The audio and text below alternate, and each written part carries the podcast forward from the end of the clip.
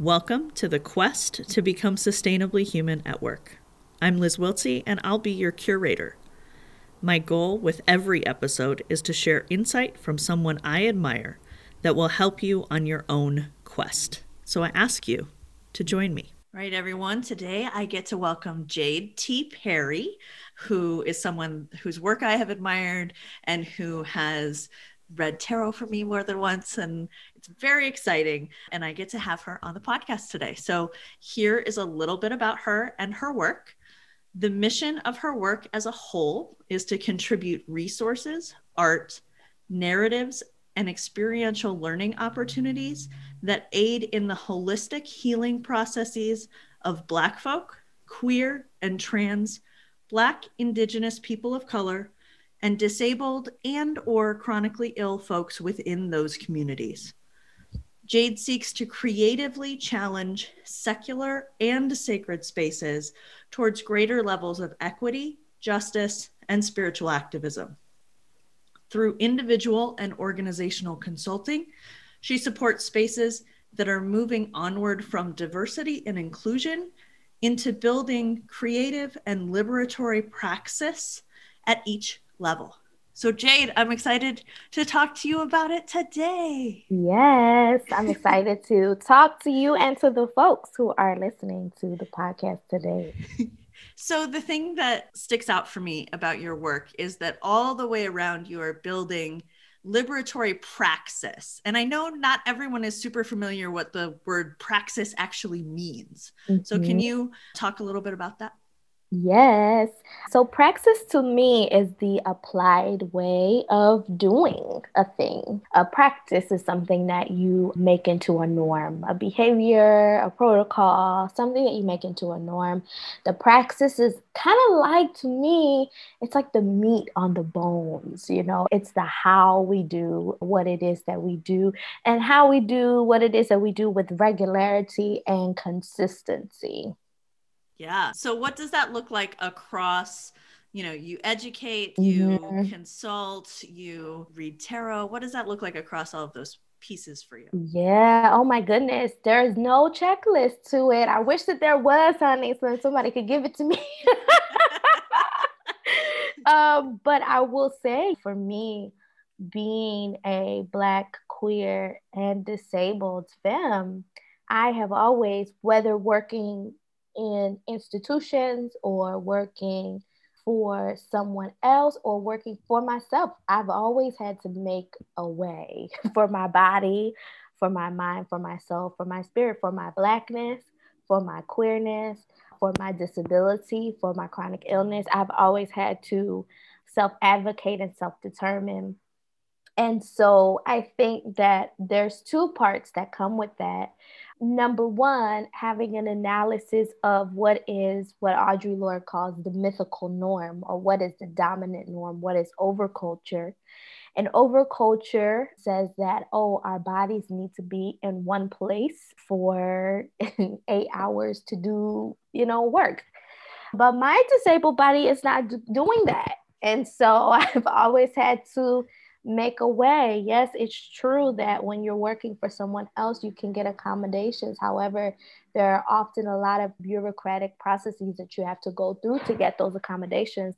I've done it before and that it has been great for my life, but I bring that up only to say that I've always had to make a way liberatory praxis is what if we started from the base belief that not everyone is a cisgendered, straight, white, Anglo Saxon, able bodied man?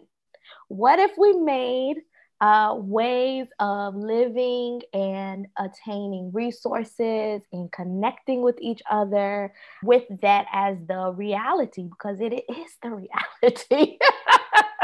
and so I think liberatory praxis is uh, it, it's a myriad of things and it can be expressed in a myriad of ways. But I think any praxis that insists on the rights of those who are marginalized to be centered, not just tolerated or, you know, written in and then kind of forgotten about, but to be made central.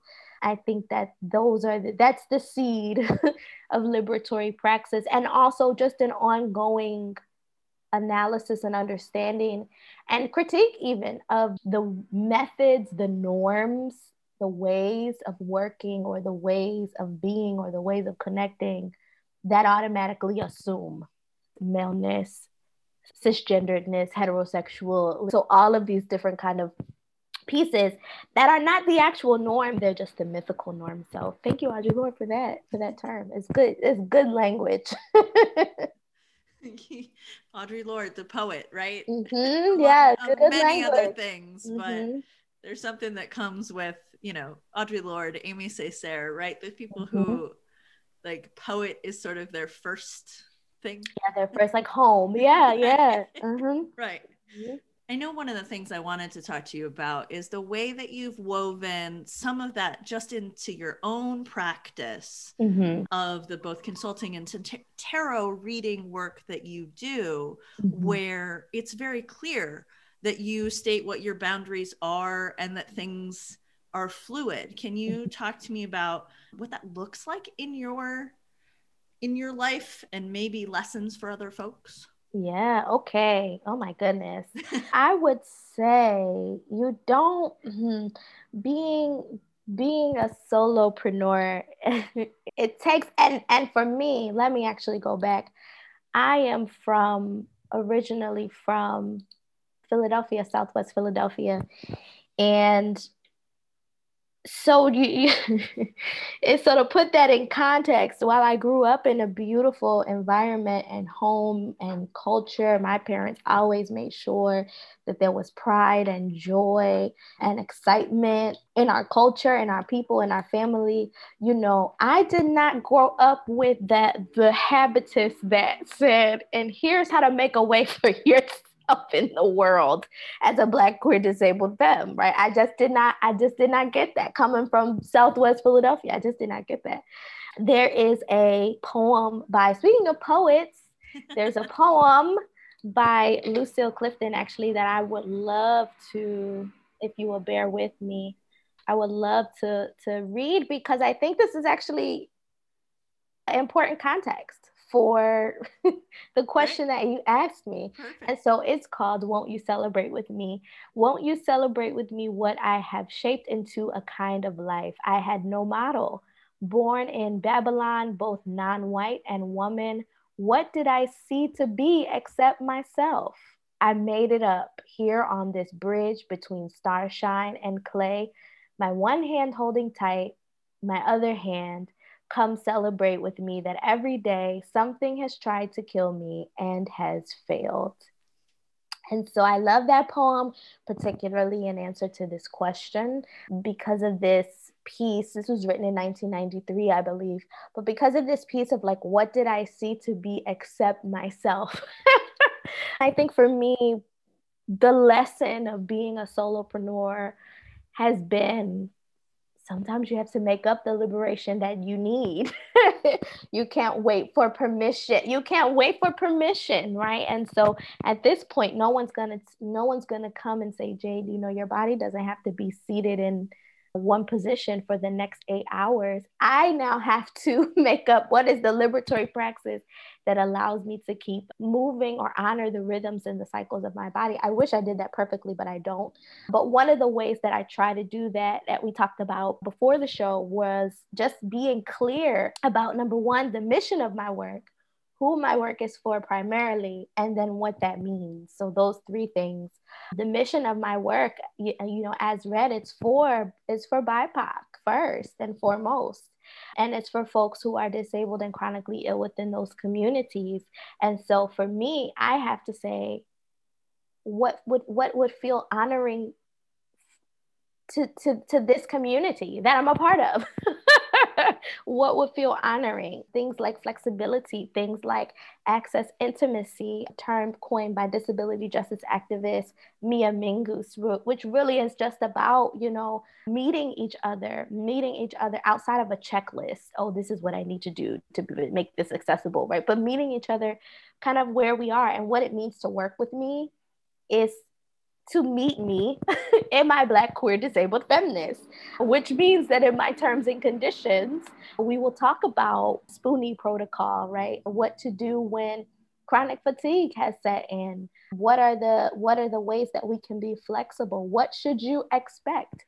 I've always gotten really positive feedback about it when people have seen it, but doing it from this side of the table, you know, it felt very ooh, you know, revolutionary at a certain at a certain level because again we're so we're so conditioned because of white supremacy and because of capitalism um, to work and work and work and that our very bodies are only for production. Doubly so as as a black woman doubly triply quadruply so right as a woman who in many uh, institutions would make cents on the dollar. And so I think for me it's it's moving moving and shifting in my own in my own thoughts and giving myself permission. So lessons for other people, sometimes you got to give yourself permission to do what it is that you need to do. Sometimes you will have to make it up. make it up for yourself. I will say though that one of the inspirations uh, particularly around the the thought process of being a disabled creative and tarot reader and this and this and that has been informed by Johanna Hedva's work in Sick Woman Theory. And they also published a disability rider for folks who do speaking, which I am though I am that those folks. so the folks who do speaking and moving, and there's a beautiful resource. And and little things like that always remind me that there is a way that you can insist that you are that your body is centered if you're always always always always you know on the margins and so i think it's been healing for me to take up more space in my in my own kind of business and entrepreneurial life mm-hmm. and like you said like sometimes we have to give ourselves permission and mm-hmm. sometimes mm-hmm. there's just something that can crack something open for so many to mm-hmm. see mm-hmm. just an example of it happening in the world because mm-hmm. like you mm-hmm. said capitalism white supremacy culture they're very real very big mm-hmm. and mm-hmm. tell us like yep. no it's not possible and lots of yep. things are possible or like oh everything needs to happen now and it's like no not that's just simply not true and so it feels like it, and we've been socialized into it. But someone else benefits from that. Our bodies don't benefit from that. Our souls, our minds don't benefit from that. And so we have to interrogate that. Mm-hmm. That's one of the things that when I first started any kind of tarot practice, which is not a long time, about a year for me, it was a chance to just sit still. Mm-hmm. Mm-hmm. yeah and like think about things in terms of cards and in terms of questions and these sort of you know big broad themes and but it was a chance to like sit still. Yeah. Mm-hmm. i love tarot for that reason. I love tarot for that reason. I really hope that we can like normalize divination for you know work decisions and you know pathways and, and career and whatnot but I love it for that reason. I think a large part of my work is thinking about, talking about, trying to understand, trying to be a good student of Black folk spirituality. And within that, within that spiritual paradigm, time is not even linear to begin with, right? There are so many different ways of looking at time and tarot often reminds me of like you know we've got the major arcana which is our major time that time outside of time and deep time future possibilities and whatnot. And then we got our minors that are kind of like here and now. And and so i i really like to escape western colonial time whenever i can however i can. I was just gifted a beautiful oracle deck by Rasheedah Phillips and the Black Quantum Futurism Collective. And it's an oracle deck that's all about time and healing the relationship, particularly for Black women and femmes around time, around always, you know, being rushed or a time being you know, for someone else, it's, oh my gosh, it's beautiful. And I love the way that it has also enhanced my tarot practice to think about time in, in different ways. Yeah. So, Jade, my last question for you is what are you grappling with? Ooh, what am I grappling with? What am I grappling with? Oh, I'm grappling with a world that is slow, slow to embrace disability justice. I'm grappling with the reality that Western linear time is how so many of us have been taught to synchronize. And so sometimes, even when you suggest, you know, maybe there's more room for this maybe there's more time for this maybe there's more spaciousness some people get real scared um, and real like oh my gosh i don't know how to synchronize with other people outside of it being on a clock on a deadline on a timeline with the you know and so it's been really really that's been something interesting to grapple with as well oh my goodness, what am I grappling with? So many things, so many things. I'm grappling with what it has meant in this pandemic moment to see around June and July when the protests began to ramp up again in a new in a new way in a new wave for the movement liberation for black lives. I'm grappling with the influx of white folks and uh, particularly, you know, quote, well-meaning white folks, end quote, that that came into different spaces and you know gave maybe like their one-time donations. And then radio silence for the rest of the year. What do we make of this? What do what do we make of of folks who at one point believed themselves to be allies and are now you know after one cycle fatigued of the work of liberatory praxis. We're girl, these are the things that I'm grappling with, and I think that these are the things that we're grappling with in 2020 at the time that we are doing this. I love podcasts because I feel like people listening can like go in the past and the future. I love podcasts for that reason, but like where we're situated right now is in 2020 and it's a in a global pandemic and so i'm wrestling with what does it mean to do this work in in a global pandemic and in a way that is honoring to my body when overculture is still overworking all of us right? And so these are the things i'm grappling with. These are the things i'm grappling with. I hope that other folks are grappling with these things too. I mean i know i am right? Yeah mm-hmm. I, i've seen a lot of similar things and it feels like if it's possible that the overwork is even more? Yeah, I yes. Mm-hmm. You would think there would have been some spaciousness somewhere. Somewhere, yeah.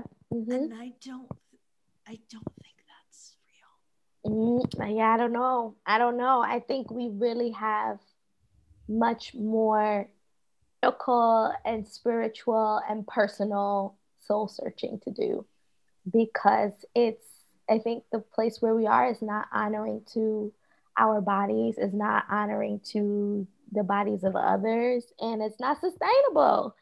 And so I'm always trying to think about how do we make these things, how do we make these things sustainable, you know? And that is a lovely place to end. Thank you, JT Perry.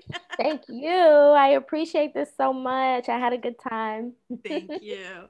If you've enjoyed this episode, please see the show notes at the number four needs.work slash podcast, and you can see the rest of the episodes of Sustainably Human at Work.